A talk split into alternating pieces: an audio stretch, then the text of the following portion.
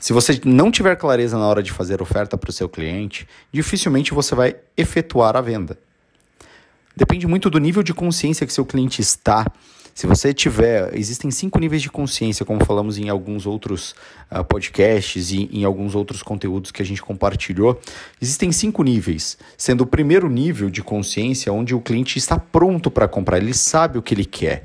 E o quinto nível, que é o mais distante, é que ele só sente a dor, ele só sabe que ele tem um problema, mas ele não sabe como resolver aquela situação e nem qual tipo de produto ou serviço pode resolver, e muito menos quem tem esse tipo de serviço. Ou seja, se você for claro na sua oferta, tiver clareza, especificidade e mostrar na tua oferta aquilo que você vai agregar ao teu cliente, qual é a transformação que você vai levar para o seu cliente, sendo claro e único na sua oferta, a chance de conversão é muito maior.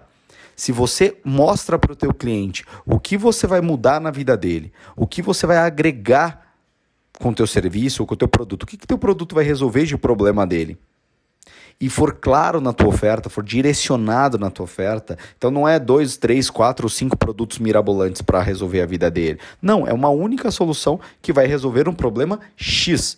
Se aquele cliente sentir, souber que ele tem aquele problema X, ele vai olhar, opa, aquele produto vai resolver essa dor. E aí ele vai comprar.